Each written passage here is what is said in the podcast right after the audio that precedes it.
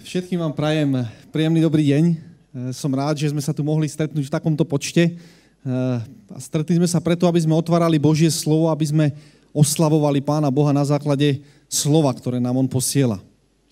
Predstavte si takú situáciu. Predstavte si, že stretnete Božieho proroka. Boží prorok je človek, ktorý vám určite povie to, čo má Pán Boh aktuálne Božie slovo pre vás. Predstavte si, že máte príležitosť stretnúť Božieho proroka a viete, že tento Boží prorok vám určite odpovie na akúkoľvek vašu otázku a odpovie vám pravdivo. Na čo by ste sa opýtali? Ako by znela vaša otázka prorokovi, o ktorom viete, že povie určite pravdu? Niekto by sa možno opýtal a povedal by, používame ten správny spôsob evangelizácie? Je to, kde nás Pán Boh chce mať? Niekto možno povie, no dobre, mňa by zaujímala evangelizácia nie, ale mňa by zaujímala bohoslužba. Je ten spôsob bohoslužby naozaj skutočný a pravdivý? Patria bicie na pódium pri našej oslave Pána Boha? Niekto by možno povedal, je správne ordinovať ženy za kazateľky? Niekto by sa možno opýtal, ako je to s tým vyslovaním toho Božieho mena? A iný by možno povedal, no a čo to vlastne znamená ten text, neprispôsobujte sa tomuto veku? Ako tomu máme správnym spôsobom rozumieť? A to sú všetko dobré a legitímne otázky. A jedného dňa jedna žena sa ocitne v podobnej situácii. V podobnej situácii, kedy nečakane zrazu nastane príležitosť, kedy ona sa stretne s prorokom a položí najpálčivejšiu otázku, ktorá ona vtedy má. A ten príbeh je zapísaný v Biblii. A zapísaný tam je možno preto, aby sme si spomenuli na ten príbeh, ale som presvedčený o tom, pretože tá žena, napriek tomu, že od nej nemáme veľkú mienku, tak tá žena sa opýta kľúčovo dôležitú otázku pre každého z nás. Napriek tomu, že to bolo pred 2000 rokmi, tá otázka, ktorá sa ona opýta jeho, je otázka, na ktorú potrebujeme dneska poznať odpoveď. Otvorte spolu so mnou známy príbeh. Tí z vás, ktorí máte text, ktorí si povedali, že aj na psečku treba priniesť nejaké slovo, tak otvorte spolu so mnou. Ján 4. kapitola. Veľmi dobre poznáte príbeh, veľmi dobre poznáte, ale tí z vás, ktorí máte so sebou Bibliu v mobile, teda nepredpokladám, že by ste priniesli ťažkú knihu, tak môžete otvoriť spolu so mnou a tam budeme čítať príbeh, známy príbeh v 4. kapitole. Ján 4. kapitola. Začíname od verša 3.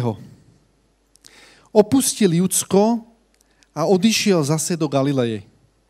A musel ísť cez Samáriu. A tak prišiel do mesta Samárie, zvaného Sychar, blízko pozemku, ktorý dal Jakob Jozefovi, svojmu synovi.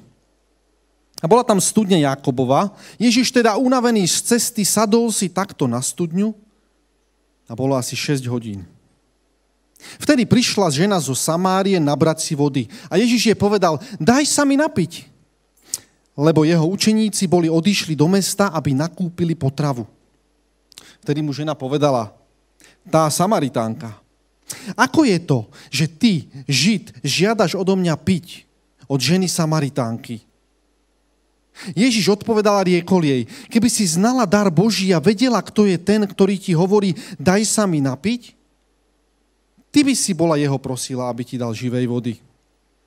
Žena mu povedala, pane, veď nemáš ani vedro, ako nabrať vodu a studňa je hlboká, odkiaľ teda máš tú živú vodu? Či si ty azda väčší ako náš otec Jakob, ktorý nám dal túto studňu a sám z nej pil a jeho synovia a jeho dobytok? A Ježiš odpovedal a riekol jej, každý, kto pije z tejto vody, bude zase žízniť. Ale kto sa napije z vody, ktorú mu ja dám, ten nebude žízniť až na veky. Ale voda, ktorú mu dám, obráti sa v ňom na prameň vody, vyvierajúcemu do večného života. A žena mu povedala, pane, daj mi tej vody, aby som nežíznila a nechodila si im naberať. Na to jej povedal Ježiš, choď, zavolaj svojho muža a prídi sem. Žena odpovedala a riekla mu, nemám muža. Ježiš jej povedal, dobre si povedala, že vraj nemám muža, lebo si mala 5 mužov a ten, z ktorého máš teraz, nie je tvoj muž. To si dobre povedala, to si pravdu povedala. Vtedy mu riekla žena, pane, vidím, že ty si prorok. Naši otcovia sa modlievali na tomto vrchu a vy hovoríte, že v Jeruzaleme je miesto, kde sa treba modliť. Ježiš jej povedal, ver mi, ženo, že ide hodina, keď ani na tomto vrchu, ani v Jeruzaleme nebudete sa modliť k otcovi.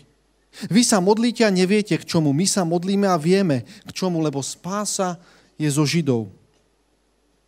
Ale ide hodina a je teraz, keď praví modlitebníci budú sa modliť otcovi v duchu a v pravde, lebo otec hľadá takých modlitebníkov, ktorí by sa mu takto modlili. Boh je duch a tí, ktorí sa mu modlia, musia sa modliť v duchu a v pravde.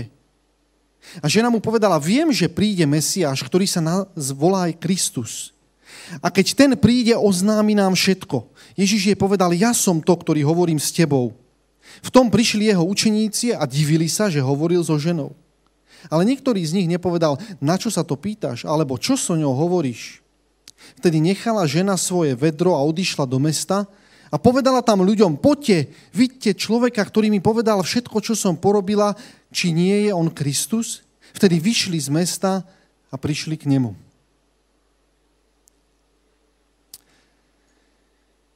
Tento príbeh je veľmi známy.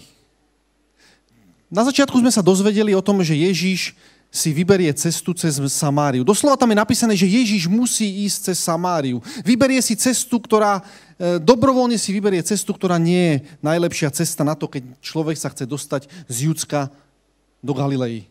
Existovali oveľa lepšie a pohodlnejšie cesty, ale Ježiš musí ísť cez Samáriu.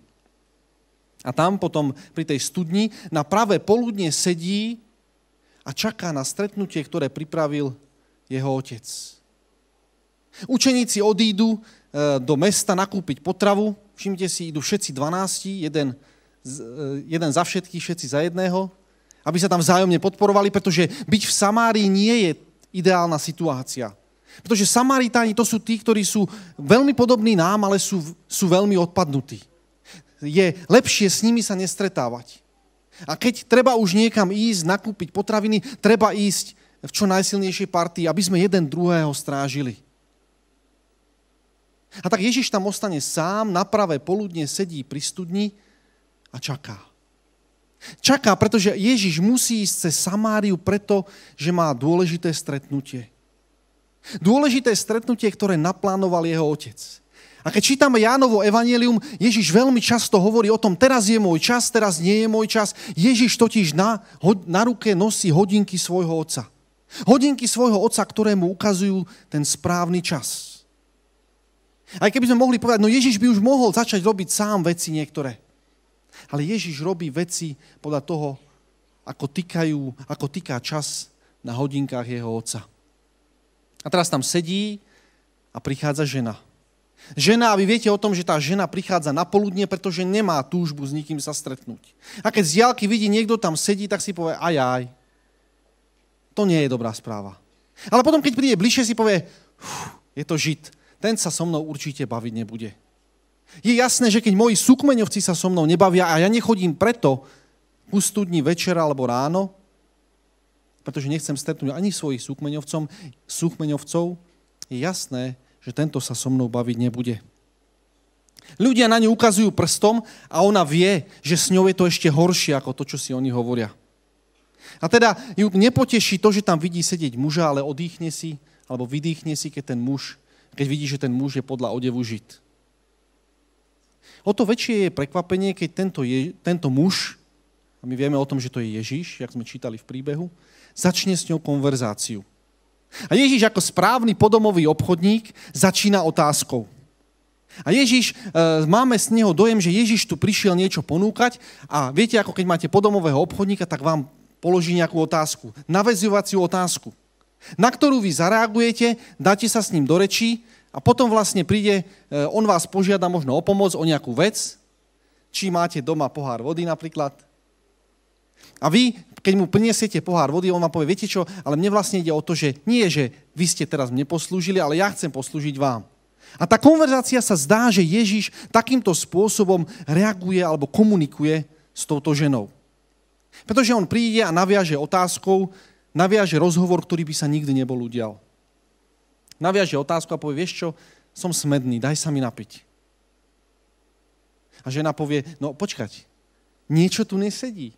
Niečo tu nesedí na tom, ako sa vyvíja táto situácia. Ja som teda presne vedela, ako sa tá situácia bude vyvíjať. Ty, muž, tu budeš sedieť a budeš ma ignorovať. Ako je možné, že ty si začal konverzáciu? A tá konverzácia pokračuje ďalej a Ježiš povie, vieš čo, je to vlastne tak, že nie, ty mne chceš dať vodu, ale ja chcem dať vodu tebe. A Ježiš teda využije túto situáciu a začne jej ponúkať niečo, o čom má pocit, že tá žena by mohla potrebovať. A tá žena, viete, to býva tak, že s tými podomovými obchodníkmi, keď si poviete, no len aby som sa ho zbavil, alebo zbavila, tak niečo malé si od neho kúpim. Tak ukážte, čo máte za 3 eurá. A to sú väčšinou iné sumy, iné pálky, ktoré na vás väčšinou ľudia vybalia. Ukážte, čo máte najlacnejšie, tak to si od vás kúpim a potom náš rozhovor, naša komunikácia skončí. Ale Ježiš nefunguje takýmto spôsobom. A tá žena, aj keď povie, no dobre, pane, tak daj mi z tej vody, Ježiš tam začína rozprávať niečo o vode, ktorá je špeciálna. On povie, vieš čo, tá voda, to bude voda, ktorá bude navždy. To bude voda, ktorá sa zmení na večný prameň, k večnému životu. Viete, a keby podomový obchodník s vami začal rozprávať o navždy, o večnom živote, tak zrazu by sme mohli mať aj strach. Pretože si povieme, no nie je to náhodou nejaký teroristický bojovník, ktorý túži po nirváne a mňa chce zobrať so sebou, keď mi tu rozpráva niečo o večnom živote. Takže tá žena chce sa zbaviť tohto muža, pretože tá konverzácia je pre ňu mimoriadne zvláštna, netradičná a nevie dobre, čo si o tom má myslieť. A teda povie Ježišovi, dobre Ježiš, keď mi chceš dať vodu, daj mi tú vodu. Dobre, presvedčil si ma. Viete, ale tento muž pri studni zdá sa, že ide niekde ďalej. Pretože namiesto toho, aby Ježiš zatlieskal a povedal, hurá, prvý obrátený človek v Samárii, prvý človek, ktorý prijal moju ponuku a mohol oslavovať teraz úspech, ktorý získal. Ale my, keď ten príbeh čítame, Ježiš reaguje úplne inak. Ježiš príde a povie, vieš čo, choď a zavolaj svojho muža. A ak bola žena pri studni prekvapená jeho prvou reakciou, začiatkom rozhovoru, teraz je prekvapená ešte viacej. A povie to ten najkratší výrok, ktorý sa nachádza v tom príbehu a povie, vieš čo, ja nemám muža. A Ježiš to ocení a povie, vieš čo, máš pravdu. To si dobre povedala. Ty si mala 5 mužov a teraz tento 6., s ktorým žiješ, ten nie je tvoj manžel. A my konečne si môžeme povedať, áno, tak mali sme pravdu. S touto ženou nie je niečo v poriadku. My sme to tušili od začiatku. My sme od začiatku tušili, že keď niekto ide o 12. ku studni, tak má nejaký problém. A navyše je to Samaritán. Ale teraz ten problém vieme veľmi jasne pomenovať. Už Ježiš vychutná a povie, vieš čo, žena, tak to chceš ty žiť? Toto je všetko to, ako ty žiješ a funguješ? Od človeka, ako si ty, ja nemám žiadny záujem. Ale Ježiš namiesto toho príde a povie, vieš čo, choď, zavolaj svojho muža, mala si 5 mužov a tento, s ktorým žiješ, nie je tvoj manžel. A žena, ktorá sa mohla cítiť ponížená, žena, ktorá sa mohla cítiť a povedať si, tak tento o mne vie všetko, mohla sa zbaliť, zobrať vedro a odísť preč a povedať si, tak ten ma už dorazil. Ale namiesto toho tá žena zareaguje inak. Tá žena príde a povie, vieš, ja som si všimla, že ty si prorok. Ty prichádzaš s aktuálnym posolstvom pre môj život. Vidím, že ty tomu rozumieš. Dovol mi teda, aby som ti položila otázku. Dovol mi, aby som ti položila otázku, ktorá je pre mňa kľúčovo dôležitá. My o tejto žene veľa nevieme. Tá žena možno, že tým, že mala 5 mužov a 6. teda, asi bola pekná, pretože uloviť 5 mužov alebo 6. ešte, na to potrebujete mať karosériu trošku, tak, aby to proste nejako bolo, fungovalo. Táto žena, napriek tomu, že to, že sa ukazuje sa na to, že ona už mala 5 a 1, znamená, že v jej živote niečo chýba. V jej živote nefungujú veci tak, ako by si ona predstavovala. A Ježiš práve do tejto jej situácie vchádza, práve v tejto situácii za ňou príde a povie, ja by som ti chcel ponúknuť živú vodu. Pretože Ježiš, keď hovorí o živej vode, tak Ježiš tým nehovorí nejakú teoretickú poučku. Ježiš tým hovorí, čo aktuálne sa chystá pre túto ženu urobiť. A žena ani doteraz netuší, že sa stala objektom záchrannej Božej akcie. Pre nás je tá žena na okraji spoločnosti, jej vlastnej spoločnosti a nie to už našej. Ale pre Pána Boha je to centrálny objekt jeho misijného zámeru, pre ktorý sa snaží urobiť maximum, čo sa len dá. A tak teda ten príbeh pokračuje ďalej a on povie, dobre, choď zavolať svojho muža. Povedala si, že správne si povedala, že nemáš muža a ten, s ktorým žiješ, to nie je tvoj manžel. Žena sa ho spýta, dobre, tak mi povedz. Povedz mi teda, aký je ten správny spôsob uctievania. My sa modlíme tu na tomto vrchu a vy sa modlíte v Jeruzaleme. Všimnite si, táto žena, ktorá túži potom, aby jej život bol konečne naplnený. Aby už nemusela chodiť brať zo studne, z ktorej keď sa napije, znova bude smedná. Aby táto žena, ktorá už 5-krát skúšala v živote šťastie, 6-krát ho skúša teraz, aby jej život sa zmenil. A teda Ježiš jej odpovie na jej otázku. Mnohí vykladači povedia, no ona sa snaží odviesť pozornosť od témy, ktorá je pre ňu nepríjemne osobná. Ale pre človeka, ktorý má 5 manželov a ten, s ktorým žije, nie je jeho manžel, táto otázka je bytostne osobná. Pretože ak nám v živote nefungujú vzťahy, tak potom náš život nemá zmysel. A táto žena chodí sem naberať, pretože vie, že do konca svojho života bude žiť iba z tej zotrvačnosti, z ktorej sa naučila žiť. Vie, že ani jeden z tých manželov jej nepriniesol spokojnosť a šťastie, naplnenie smedu, ktoré v živote prežíva. Naplnenie jej prázdnoty, ktorá je ťaživá tak, že sa nedá uniesť. A preto príde za týmto Ježišom, preto keď zistí, že toto je prorok, tak povie, vieš čo, ja mám jednu kľúčovú otázku. Mám jednu otázku, ktorá ma naozaj zaujíma. Ktoré je ten správne miesto bohoslužby? Je to tento vrch alebo tento vrch? Vieš, ona sa vlastne pýta Ježiša, ako to urobiť, aby moja modlitba bola vypočutá. Vieš, ja som to v živote skúšal už toľkokrát a zdá sa, že žiadne riešenie neexistuje. Ako to urobiť tak, aby moja modlitba bola vypočutá? Ako to urobiť tak, aby keď oslavujem Pána Boha, aby som zistil a vedel, že stojím na jeho strane? Ako to mám urobiť? Povedzte, táto otázka, ktorú položí tá žena, tá bytostná otázka, ktorá sa týka jej nešťastia, jej prítomnosti o 12. pri studni, vyjadruje to, aká je zúfalá a zároveň vyjadruje to, že na túto otázku potrebuje nájsť odpoveď každý z nás. A teda, keď Ježiš rozpráva s touto ženou, Ježiš jej odpovedá, a povie jej, dovol mi, aby som ti povedal, keď sa ma pýtaš na bohoslužbu, keď sa ma pýtaš na to, ako by to mohlo fungovať tak, aby tvoje modlitby bolo vypočuté, ako to urobiť tak, aby keď oslavuješ Pána Boha, to je to, čo robíme dnes, aby keď oslavuješ Pána Boha, aby to bolo naozaj niečo, čo ťa posúva bližšie k nemu. Ako to urobiť? A Ježiš čo povie? Ide hodina a je teraz. Ježiš vždy, keď hovorí o hodine, hovorí o tých hodinách, ktoré má nastavené na ruke svojho nebeského Otca. To sú tie hodiny, ktoré ho vedú stále bližšie a bližšie k tomu, že jedného dňa zomrie na kríži.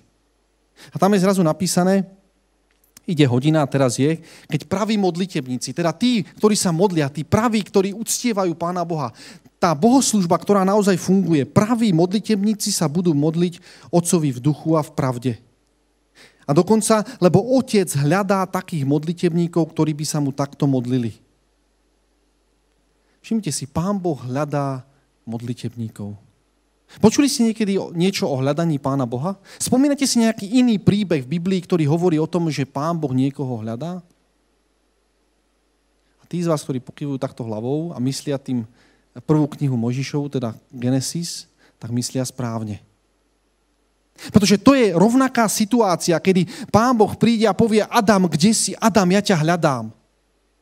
Ale nie preto, že Pán Boh by nevedel, kde Adam je, za ktorý ten krík sa on schoval, že mu to ušlo. Ale Pán Boh hľadá človeka, pretože človek potrebuje vedieť, že je hľadaný Pánom Bohom. Potrebuje vedieť, že človek sa stratil a že situácia, v ktorej sa nachádza, situácia, v ktorej žije, nie je pre neho prirodzená. Nie je situácia, v ktorej by chcel ďalej žiť. A tu je zrazu napísané, že Pán Boh hľadá modlitebníkov, takých modlitebníkov, ktorí sa budú k nemu modliť v duchu a v pravde. A my si povieme, to je také trošku zamotané. Keby sme pozerali do pôvodného textu, tak tam by bolo napísané, ktorí sa mu budú modliť v duchu ako v pravde. To je zase taká zvláštna kombinácia, ale to, čo tam chce Ježiš povedať, to, čo tam Ježiš chce povedať o modlitbe, o bohoslužbe a o oslave jeho, je to, že tá oslava začína v mojom vnútri. Viete, a niekedy ľudia mi často hovoria a povedia, vieš čo, ja keď prídem, dneska tá bohoslužba mi nič nedala. Mne sa veľmi páči jeden autor, ktorý povedal, tí ľudia, ktorí neprichádzajú na bohoslužbu s piesňou, ktorá znie im v ich srdciach, potom sa už na tú pieseň nedokážu naladiť na bohoslužbe. To je to, čo Ježiš hovorí. Pravá, skutočná bohoslužba sa odohráva v našom duchu. My sme mohli povedať, no duch to je také trošku popletené, to znamená duch svätý alebo nie. Nie, toto neznamená duch svätý. To znamená v tom duchu, ktorý Pán Boh do nás vdýchol. To je ten duch, o ktorom hovorí napríklad žalmista v 51. žalme, keď sa nachádza v podobnej situácii ako tá žena. Král Dávid, ktorý má 5 žien a ten, s ktorou teraz žil a spal, nebola jeho žena. A vy viete, že v Matúšovom rodokmeni je napísané, že to bola Uriášova žena. Pretože tá, s ktorou Dávid spal, to nebola jeho žena. Všimnite si, a v tej istej situácii Dávid, keď rozpráva svoju modlitbu vyznania v 51. žalme, povie čo? Stvor mi čisté srdce a obnov priamého ducha. To je to, o čom Ježiš hovorí. Tá skutočná bohoslužba, to, čo sa deje, tá skutočná oslava Pána Boha sa týka nášho ducha. Týka sa tej situácie, ktorá bola kedysi v raji. Pretože v tej dobe človek mal ducha, predtým ako otrhol z ovocia, v tej dobe mal človek ducha, ktorý hovoril, a Pán Boh je pre mňa všetkým. Pán Boh je pre mňa centrom môjho vesmíru. Viete, Pán Boh nás ľudí stvoril tak, aby sme ho oslavovali. My nemôžeme v živote neoslavovať.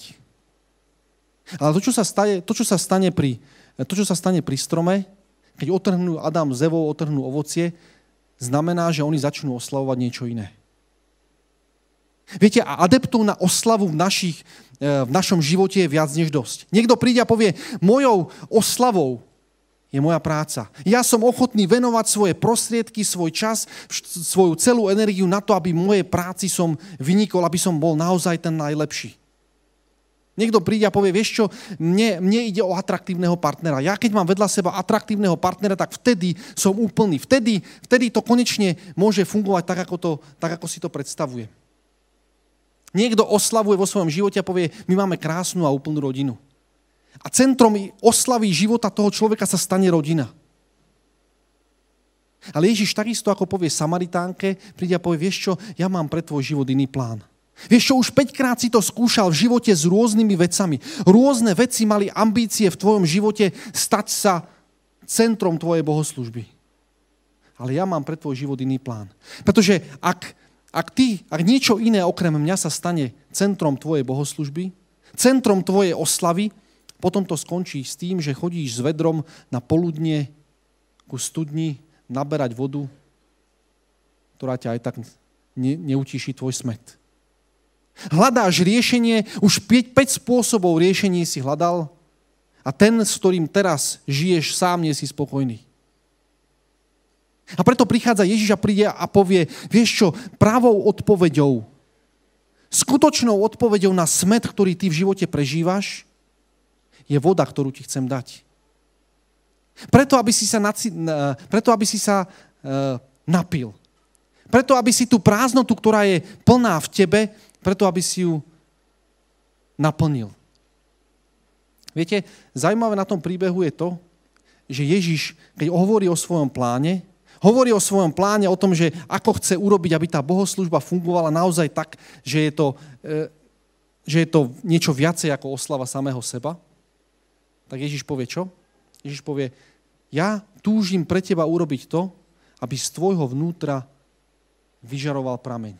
Aby z tvojho vnútra vytekal prameň, pretože keď oslavuješ, skutočne oslavuješ Pána Boha vo svojom duchu. To znamená, vtedy to je vo vzťahu, ktorý má panovať medzi tebou a ním, ten správny vzťah, Vtedy, kedy už nič tam nestojí, kedy už všetky tie moje plány, pretože táto žena, všimte si, tá je na konci so silami. Tá je na konci so všetkými pokusami o riešenie situácie. Viete, keď máte za sebou 5 manželstiev a 6., ktoré není vlastne manželstvo, tak ste troska. A Ježiš príde a povie, vieš čo, ja mám pre teba riešenie. Nie iba riešenie, ktoré teba samou naplní, ktorú teba samú uspokojí. Ja mám pre teba riešenie, že ja chcem z teba urobiť prameň vody. Viete, a to je znova odkaz na ten raj. Pretože vy viete, že v záhrade, zo záhrady vytekala jedna rieka. A tá rieka bola zvláštna. Čím bola zvláštna? To si spomína, ako to bolo so záhradou? Tam bola jedna rieka, ktorá fungovala úplne inak ako všetky naše rieky, na ktoré sme zvyknutí. Pretože všetky naše rieky, na ktoré poznáme, je to, že máte 15 malých riečok, ktoré sa spoja do jednej veľkej. Viete, ako fungovala rieka, ktorá bola v rajskej záhrade? To bola jedna veľká rieka, ktorá sa rozdeľovala na 4. Zasiahňa celý svet. A to je to, keď Ježiš hovorí o tom, ja by som chcel z tvojho života urobiť prameň. Ale nie iba preto, aby ty si bol spokojný. Nie iba preto, aby tá tvoja oslava Pána Boha, aby ten vzťah, ktorý má fungovať, vzťah k sebe samému, vzťah k Pánu Bohu, vzťah k druhým, vzťah k svojmu okoliu, na to, aby sa dostal do tej správnej dimenzii, to je tá oslava v duchu.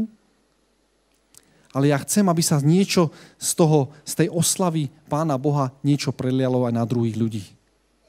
To je ten jeho plán. A všimnite si, a ten jeho plán funguje.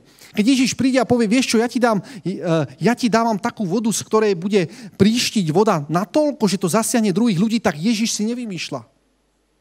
Pretože Ježiš, keď príde a povie, vieš čo, tá pravá oslava sa týka v duchu vtedy, aby sme sa vrátili do rajskej záhrady a uvedomili si, kto som ja a kto je Pán Boh, akým spôsobom ho oslavujem, kto on je a prečo som ja tu, tam, kde som, tak potom sa z môjho života stane prameň vody, ktorý zasahuje všetkých ostatných. A to sa stane realitou v živote tej ženy. Všimli ste si? Ona ide do mesta a ten prameň, ten skutočný prameň tej vody zasiahne ľudí, ktorí sú okolo nej. A dokonca Ján tam napíše, že pre jej svedectvo uverilo viacej ľudí ako na svedectvo Ježiša Krista. Viete, o čo mi to hovorí? Že Ježiš urobil veľmi taktickú vec, keď odišiel do neba. Pretože v nás ľuďoch je niečo. Ak Pánu Bohu dovolíme skutočnú oslavu, ktorá sa týka nášho ducha, teda toho správneho vzťahu s ním, tak potom máme väčší evangelizačný potenciál ako sám Ježiš. Teraz na mňa pozeráte neveriacky. To snad nie je možné, však Ježiš je ten, ktorý naozaj funguje tak, ako má. Ale príbeh tejto ženy, príbeh tejto bezmennej, poslednej ženy na okraji jej vlastnej spoločnosti a jej zapojenia do evangelizácie ukazuje na to, že my ľudia, ak správnym spôsobom začneme oslavovať Pána Boha, teda pred Pána Boha položíme všetko to, čo v nás je, tak potom to znamená, že naše svedectvo je silnejšie ako svedectvo Ježiša Krista. Samozrejme, svedectvo o ňom. Pretože tá žena príde a povie, poďte k tomu Ježišovi, poďte vy so mnou, ja vám to musím povedať. Napriek tomu, že to je nelogická vec, pretože my si povieme, no a čo nám to ten Ježiš povie? Viete, čo Ježiš vám povie? Všetko, čo ste zle v živote urobili. To je čo za evangelizácia? To je čo za evangelizácia? Išli by si za niekým a povedali, vieš čo, on mi povedal všetko, čo som zle urobil. Poďte aj vám povie, to je výnimočná príležitosť. To, keď nekúpíš, tak kedy budeš mať takú príležitosť? Nikto z nás takto neuvažuje. Ale žena, z ktorej vnútra, z tej vyprahnutej ženy, ktorá tam chodí do tej studne na poludnie naberať, sa zrazu stane misionár prvej kategórie. Ak existujú nejaké kategórie v misionárach, tak ona je prvá kategória. Pretože na jej slovo príjme celé mesto správu Ježišovi Kristovi. Všimnite si, keď sa táto žena, ktorá sa ocitne na pokraji svojich síl, keď sa ocitne v blízkosti Ježiša Krista, pretože Ježiš Kristus má s ňou dohodnuté stretnutie, pretože vie, že sa to nedá urobiť nejak inak, tak z tejto ženy, keď Ježiš jej povie o tom, že skutočná oslava znamená prísť pred Pána Boha, doniesť mu všetko to, čo máš, prísť pred ním a povedať, vieš čo, áno, mal som už 5 manželov, 5 manželiek. A ten, s ktorým žijem, teraz nie som s tým spokojný. Pane Bože, vieš, ja ti prinášam všetko taký, aký som. Aj tá najhoršia vec, ktorá sa v mojom živote stala, ja som ochotný, pripravený tebe ju dať. tak on ma nepošle preč. On ma nevyženia, nepovie, vieš čo, chod si to vybaviť, vieš čo, ty mi zmizni z očí, pretože mi je z teba zle. Tento Ježiš príde a povie, vieš čo, ja chcem z tvojho života urobiť prameň živej vody. Viete, a keď to Ježiš povedal pred 2000 rokmi tejto žene Samaritánke, o to viacej to hovorí dnes nám. Možno, že tu niekto sedí teraz taký, ktorý v živote si hovorí, áno, ja sa snažím nájsť toho správneho manžela. Toho správneho manžela, s ktorým môj život bude konečne kompletný, kde konečne veci, vzťahy budú fungovať tak, ako majú. Ale výsledkom je len ďalšie sklamanie. Výsledkom je len ďalšia prázdnota, ďalšie suché podnebie, na ktorý sa nám lepí náš jazyk. Pretože toto je niečo, čo nemôže uspokojiť náš život. Jeho pozvanie, takisto ako sa týkalo tej ženy pred 2000 rokmi pri tej studni, sa dneska týka každého z nás. Tento týždeň, keď som si pripravoval toto zamyslenie a keď som zápasil s Pánom Bohom a hovorím, Pane Bože, tak akým spôsobom by si chcel, aby sme viedli toto uvažovanie? Tak vedel som, že je mimoriadne dôležité nehovoriť iba o teórii, ale hovoriť o nejakej praxi. A viete, chcem vám povedať, že náš Pán Boh je úžasný. Pretože Pán Boh mi poslal do cesty človeka, s ktorým som si vymenil niekoľko dlhých e-mailov. Človeka, ktorého som nikdy v živote nevidel, ale človek, ktorý písal o svojich zápasoch, o tom, ako sa približuje k Pánu Bohu, ako jeho život sa zrazu ocitol v situácii, kedy on nevie ako ďalej, a navracia sa k Pánu Bohu. A my sme mohli povedať, no takýto človek nemá pri Pánu Bohu čo robiť. Ale Pán Boh mi ukázal, povedal mi, vieš čo, hociaký človek, ktorý ku mne príde, tak ja ho nevyženiem preč. Ja z jeho života urobím prameň vody, ktorý sa bude vylievať na všetkých ostatných. Povedzte, nechceli by ste žiť takýto spôsob bohoslužby?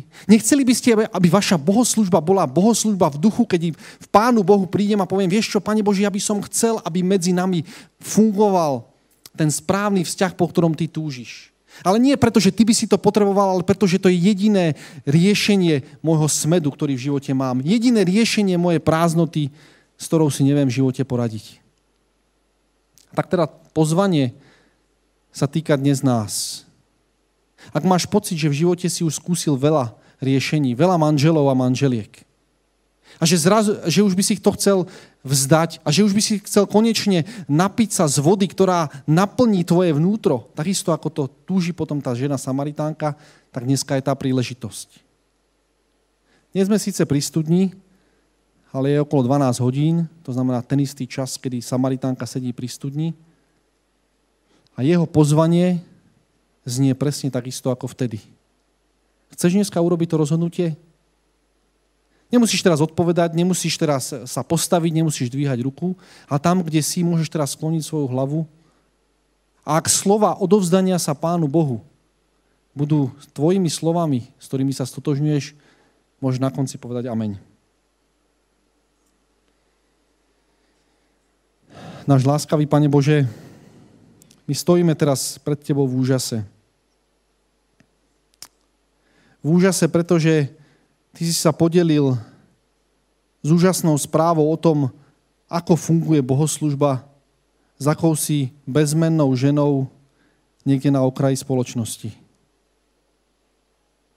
Pane Bože, ale my vieme, že ten príbeh tam je napísaný nie len pre tie generácie, ktoré ho čítali pred nami, ale aj pre nás.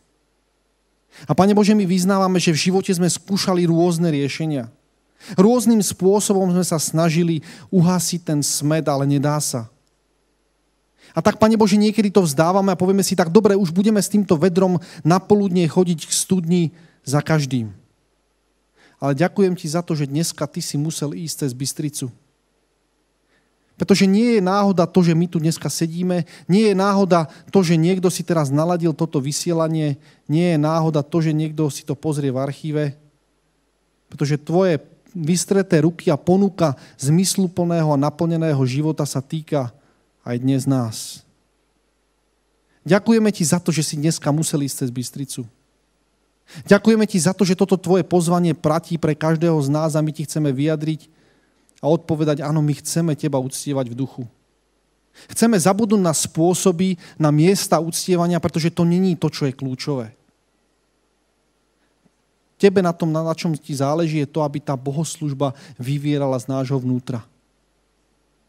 A chceme povedať spolu s Augustínom, ktorý povedal, ty si nás stvoril pre seba samého a nepokojné je naše srdce, kým nespočinie v tebe, Pane. Amen.